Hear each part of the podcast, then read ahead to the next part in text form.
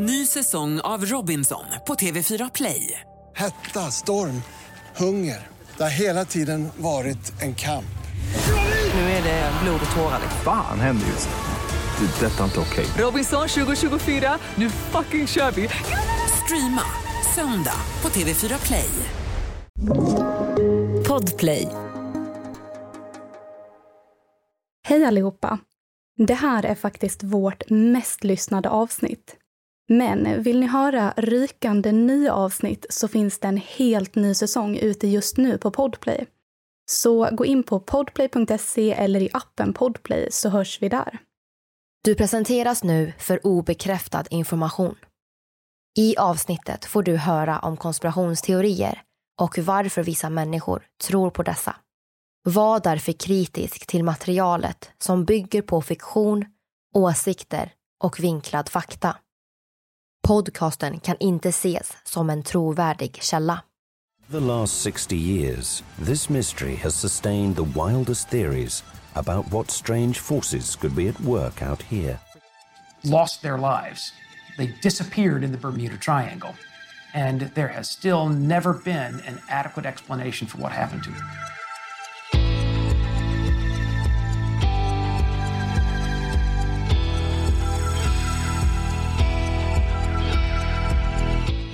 Det här är podden för dig som är intresserad av en annan version av verkligheten. En version som tar upp alternativa teorier, mystiska sammanträffanden och diskussioner om vad som kan vara sant. Mitt namn är Vivi. Och mitt namn är Aida. Och det här är konspirationsteorier.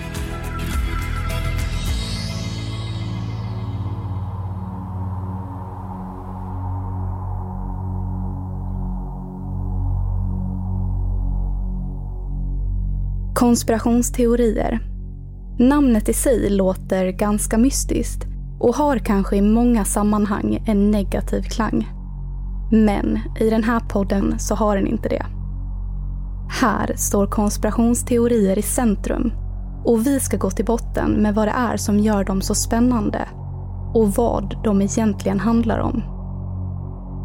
Men vad är då en konspirationsteori? För många kanske det bara är käbbel, rena rama struntpratet. Men för många andra är det en osäkerhet. En tro om att verkligheten har många dolda sanningar. Där det finns en misstro kring makthavarna och frågetecken kring den information vi får matad till oss. Och för att kunna förklara mer så måste vi gå tillbaka till början av konspirationsteorier. Och vad passar inte bättre än en riktigt gammal om den mystiska Bermudatriangeln.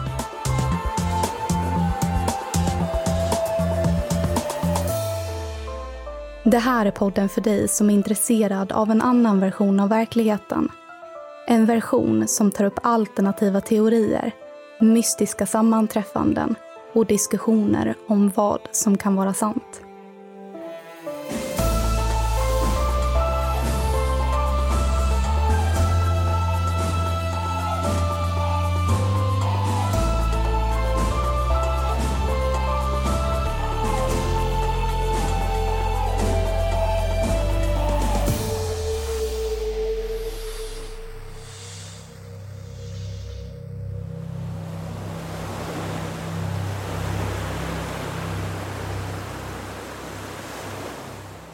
Bermuda, Florida och Puerto Rico har fler än en sak gemensamt.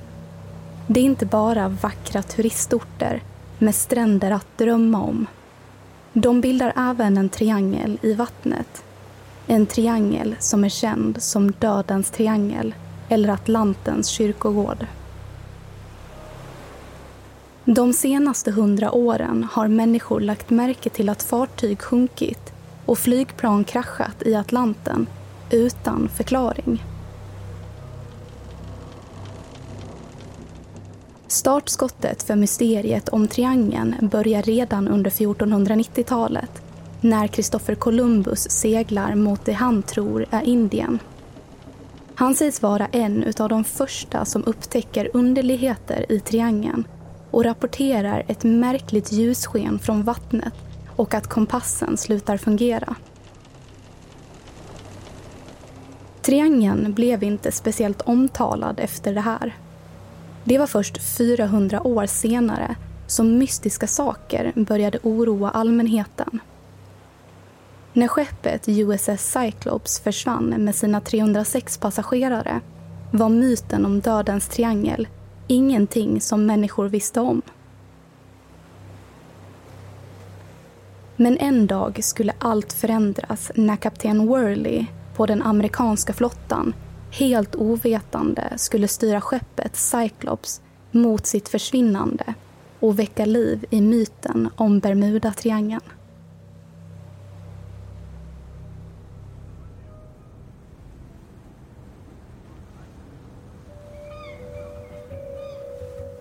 Kapten Worley hade inte vaknat upp på rätt sida sängen. Humöret var som vanligt bistert och det underlättade inte heller med mannar han behövde skälla på varje dag. Worley var en sur man. Från sin före detta besättning har amerikanska flottan fått höra att han svor åt dem och ibland var han till och med våldsam. Året är 1917.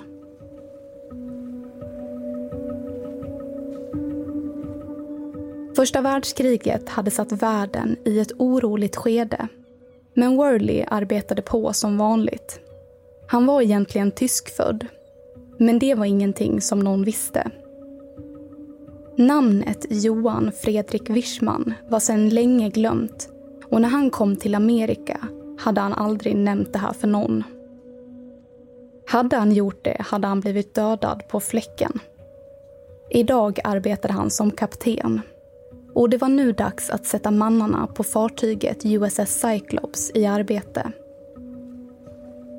De skulle sätta kurs mot Rio och bege sig ut på en flera månaders lång resa över Atlanten.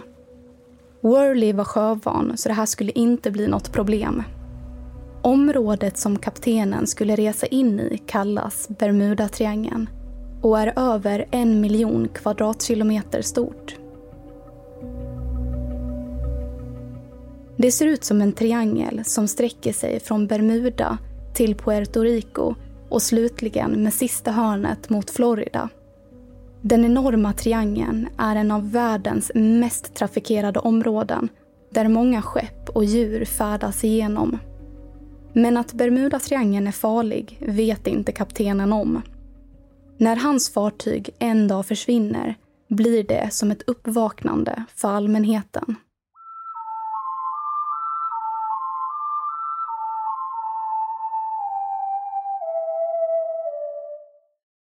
Ny säsong av Robinson på TV4 Play. Hetta, storm, hunger. Det har hela tiden varit en kamp.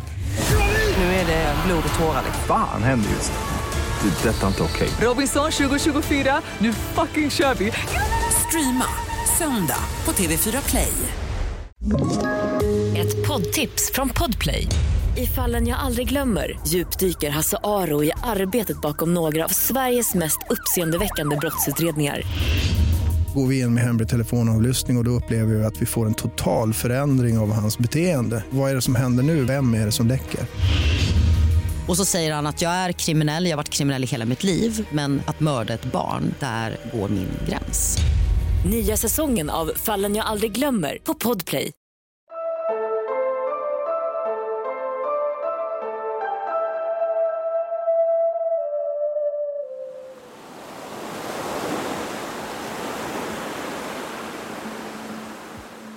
USS Cyclops var ett massivt skepp som byggdes år 1910 och användes bland annat för att frakta soldater och bränsle under första världskriget. Men det är inte den historien vi ska fokusera på nu. Utan det handlar istället om när kapten Worley och hans mannar på fartyget lämnar den amerikanska flottan i januari år 1918 för att åka mot Rio i Brasilien. Cyclops var en av flottans största bränslefartyg som denna resa skulle transportera tontals med malm till krigsmateriel. Första världskriget var i full gång och USA hade nyligen gått med. Kapten Worley styr in i Rios hamn i slutet av januari och stannar som planerat i två veckor. När fartyget är proppfullt av både malm och passagerare två veckor senare gick resan vidare. Det är nu i mitten av februari.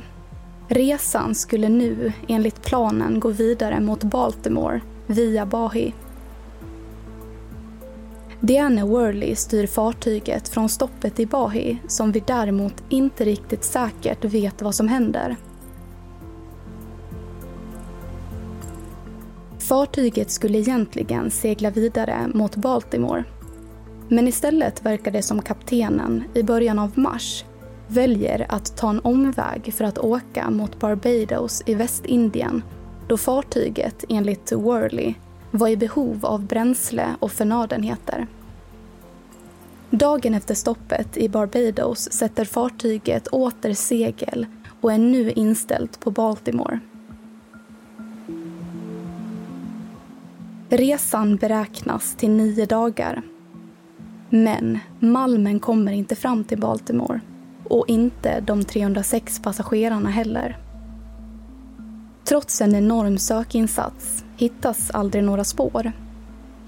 Lite över ett sekel har gått sedan fartyget lämnar den amerikanska flottan år 1918 och vi vet fortfarande inte riktigt vad det är som har hänt.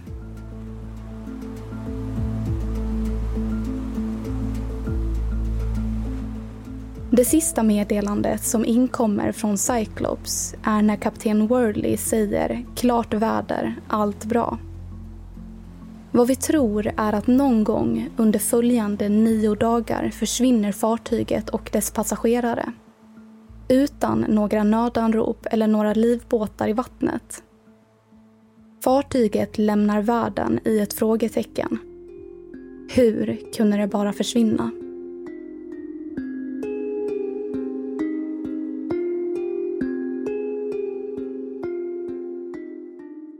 Den här historien har gett upphov till en hel del teorier. Speciellt eftersom fakta från den amerikanska flottan har varit bristande. Men det är inte bara det som bekymrar allmänheten. Det är också oroande med tanke på att fartyget har försvunnit mitt i den farliga Bermudatriangeln. Senare kommer det fram att kapten Worley faktiskt var tyskfödd det här är något som väcker en hel del frustration och frågetecken.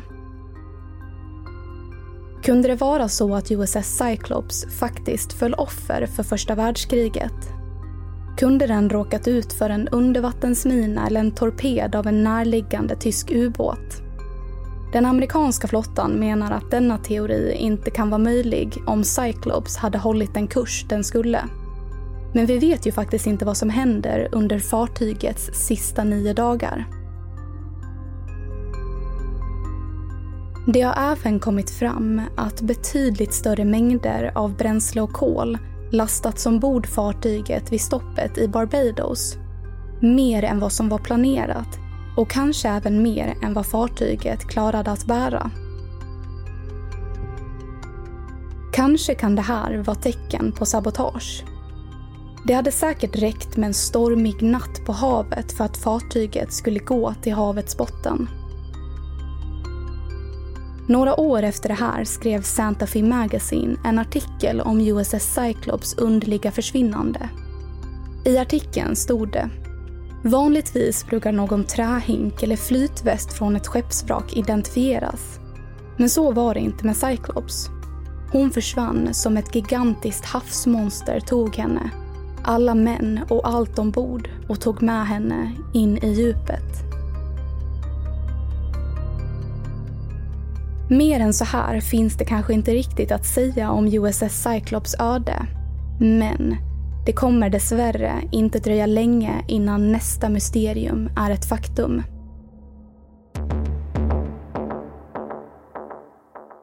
–27 år senare, år 1945, försvinner flight 19 och nu börjar det på riktigt tisslas och tasslas om ett farligt, mystiskt vatten som slukar alldeles för många liv.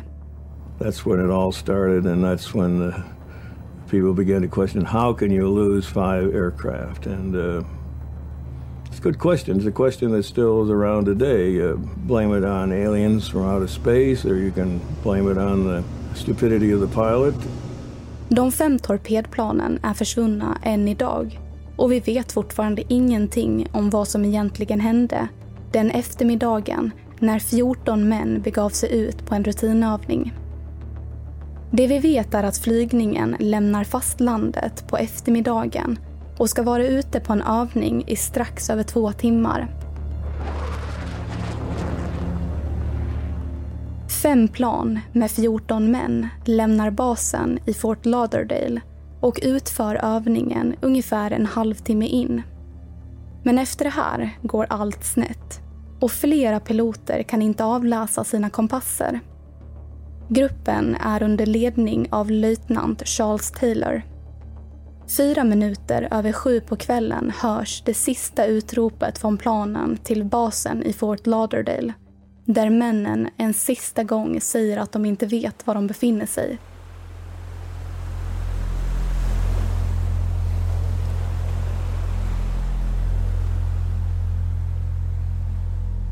Efter sista utropet skickar basen ut ytterligare 13 män i sökplan. Män som efter ungefär 20 minuter försvinner från radarn. Det sägs att sökplanen lär ha exploderat. Det här har gett upphov till en av den amerikanska flottans och Sjöfartsverkets största räddningspådrag i historien. Sammanlagt skickas 207 plan, 18 fartyg, hundratals privatflygplan, ubåtar och jagare ut för att hitta dem. Men flight 19 var som bortblåst, utan någon som helst skymt efter vrakdelar. De fem försvunna torpedplanen blev stödet för legenden om ett livsfarligt vatten. Det händer fortfarande en del underliga försvinnanden i triangeln.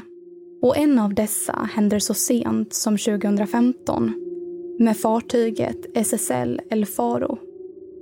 Mysteriet behöver ett svar Kraschade flygplan, sjunkna fartyg och trasiga instrument inom samma område sätter fart på spekulationer.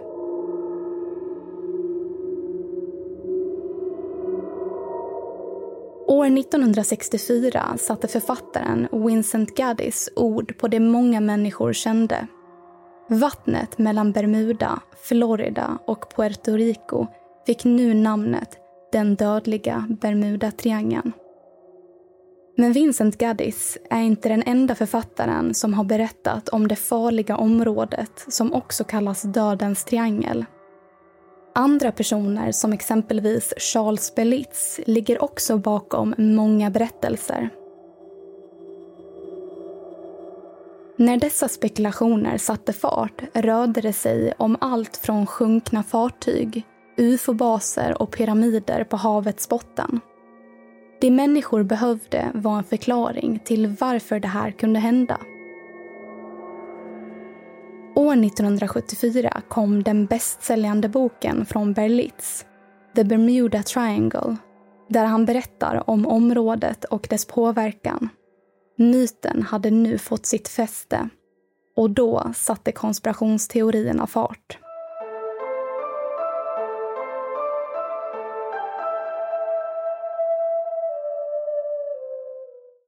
Ny säsong av Robinson på TV4 Play.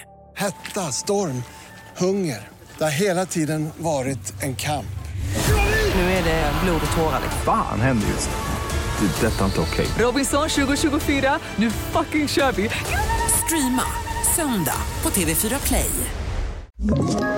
Ett poddtips från Podplay. I podden Något Kaiko garanterar östgötarna Brutti och jag, Davva, dig en stor dos skratt.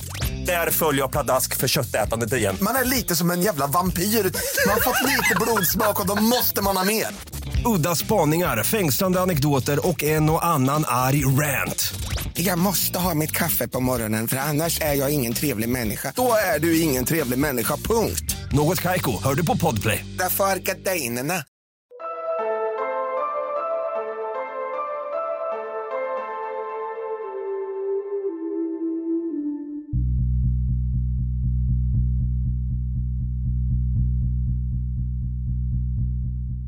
Det är inte så konstigt att människor började bli otåliga efter en förklaring. Det hade inträffat allt för mycket mystiskt för att det skulle kunna vara en slump. Spekulationerna satte igång på riktigt och den första teorin är att den livsfarliga Bermuda-triangeln berodde på den försvunna kontinenten Atlantis som filosofen Platon skrev om ungefär 350 år före Kristus. Det finns många teorier om vad som egentligen hänt Atlantis. Men en av dem är att kontinenten föll offer för den ökända Bermudatriangeln då urbefolkningen missbrukat makten från deras livskälla. Det sägs att det finns en pyramid på havsbotten som har mystiska krafter. Och just denna skulle kanske kunna vara Atlantis. Kristallen som är energikällan påstås orsaka energivågor. Och det är kanske på grund av dem som instrument slutar att fungera.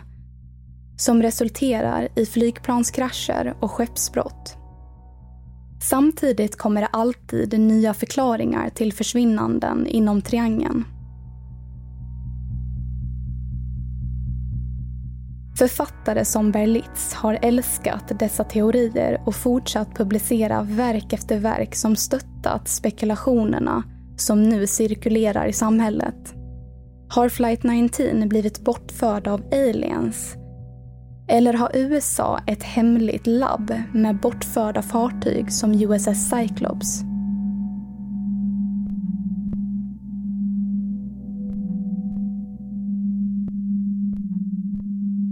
Kan det kanske till och med vara så att de försvunna planen och fartygen blivit bortförda av aliens som är intresserade av att lära sig mer av människor?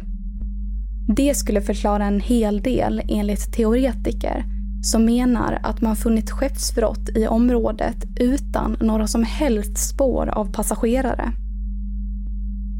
Det har till och med gått så pass långt att Bermudatriangeln kanske är en tidsportal där alla försvunna fartyg och flygplan färdats in till en annan tidszon. Det sägs att så fort de passerar genom portalen så kan de inte komma tillbaka. Något som är gemensamt för alla dessa händelser är att de sker utan förklaring och bevis tas fram av författare och forskare. Men instrumenten och bevisen slutar fungera eller förstörs innan de kan styrkas. Men till slut kom det faktiskt en man som överlevt. Och det han berättade var ingenting likt det som någonsin hade sagts om triangelns makter. Han berättar om en dimma, en tjock grå dimma som skördar och uppslukar alla fartyg den passerar. Den sades vara elektromagnetisk och slog därmed ut alla elektroniska system vilket skapar disorientering och till och med tidsförvrängning. Och snart inkom flera SOS-alarm med liknande historier från piloter och kaptener i desperat behov av hjälp. Till slut kunde man skilja mellan paranormala och naturliga teorier om triangeln. Teorier om aliens, ufos och Atlantis kan man placera in i paranormala teorier. Men det finns mer skeptiska människor som anser att det som försiggått i triangeln måste haft en enklare förklaring. Forskare börjar alltmer sätta sig in i mysteriet och en av de första teorierna handlar om en komet som kraschar på jorden för ungefär 11 000 år sedan. Kan den kraschat på havsbottnen vid Bermudatriangeln och ha en elektromagnetisk egenskap som stört ut navigationsverktyg och kompasser? Teorin har slagit igenom och man har börjat leta efter rester från rymdstenen. Men det finns fortfarande inga spår som kommit fram.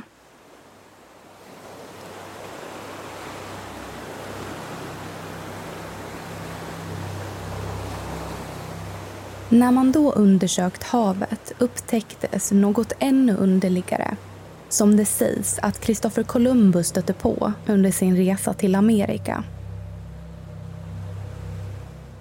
När man tänker på Atlanten, eller vilket annat hav som helst egentligen, så brukar människor som bor nära kusten eller som beger sig ut på en båttur märka att det är väldigt blåsigt.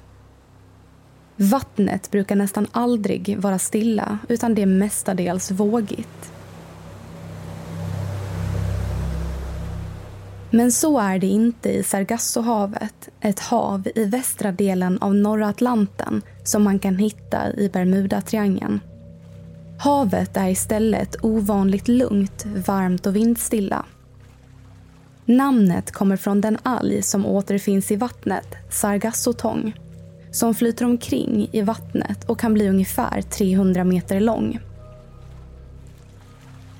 Eftersom att algen kan bli så lång och det finns så väldigt mycket av den så blir vattnet som en skog som är svår att ta sig igenom.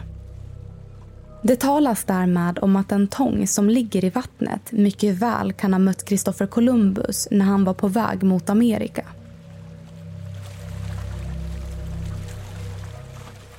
När Bermudatriangelns mysterium blev allmänkänt fick Sargassohavet ett dåligt rykte. Det handlade om att tångsnärjorna gör att fartyg fastnar, lämnas övergivna och driver omkring. Något som gjort att Sargassohavet fått namnet Fartygskyrkogården. Ett av dessa fall är fartyget Rosalie som år 1840 försvann och dök upp två dagar senare utan någon ombord. När det här inte har gett något svar på mysteriet så har forskarna fortsatt att undersöka vädret. Och där står de fortfarande och trampar idag. Numera är forskarna inne på att det kan bero på något som heter hexagonala moln. Frågan är då om dessa moln orsakar vädervariationer i triangeln i form av kraftiga luftstötar som kallas för luftbomber. Enligt hemsidan Bermuda Attraction så kan dessa luftbomber orsaka vindhastigheter på upp till 270 km i timmen när de sen når havet. Enligt vissa teoretiker så behöver dessa luftbomber inte nödvändigtvis träffa ett plan eller ett fartyg. Om de träffar vattnet så är det tillräckligt för att orsaka massiva vågor som skulle kunna vara omöjliga att passera genom. En annan idé som forskarna är inne på handlar om metangas som gömmer sig på havsbottnen. Metan har en väldigt låg densitet, så när den bubblar upp minskar tätheten i både vattnet och luften ovanför. Det här gör helt enkelt att fartyg och flygplan inte klarar att hålla sig uppe utan sjunker medan besättningen är helt hjälplös.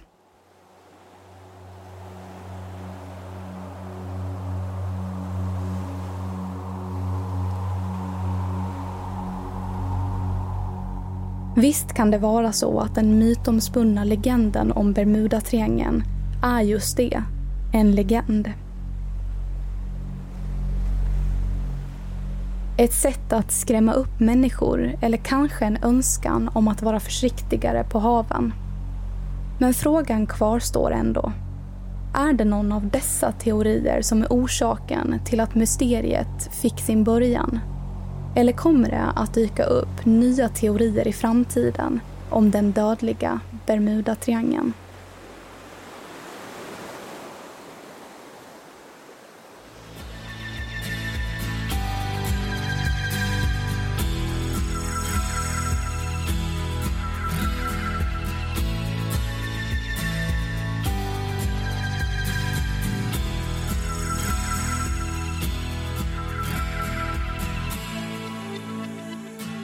Du har lyssnat på Den dödliga triangeln. Avsnittet gjordes våren 2019 och nymixat vintern 2022. Vi som har gjort programmet heter Vivian Lee och Aida Engvall tillsammans med redigerare Jenny Olli. Källorna till dagens program hittar du via vår Facebook eller Instagram där vi heter konspirationsteorier. Via våra sociala medier kan du även skicka in tips och önskemål på teorier som du vill höra i podden. Vill du höra fler avsnitt av konspirationsteorier? Gå in på podplay.se eller i appen Podplay och lyssna på vår helt nya säsong. Givetvis är det helt gratis.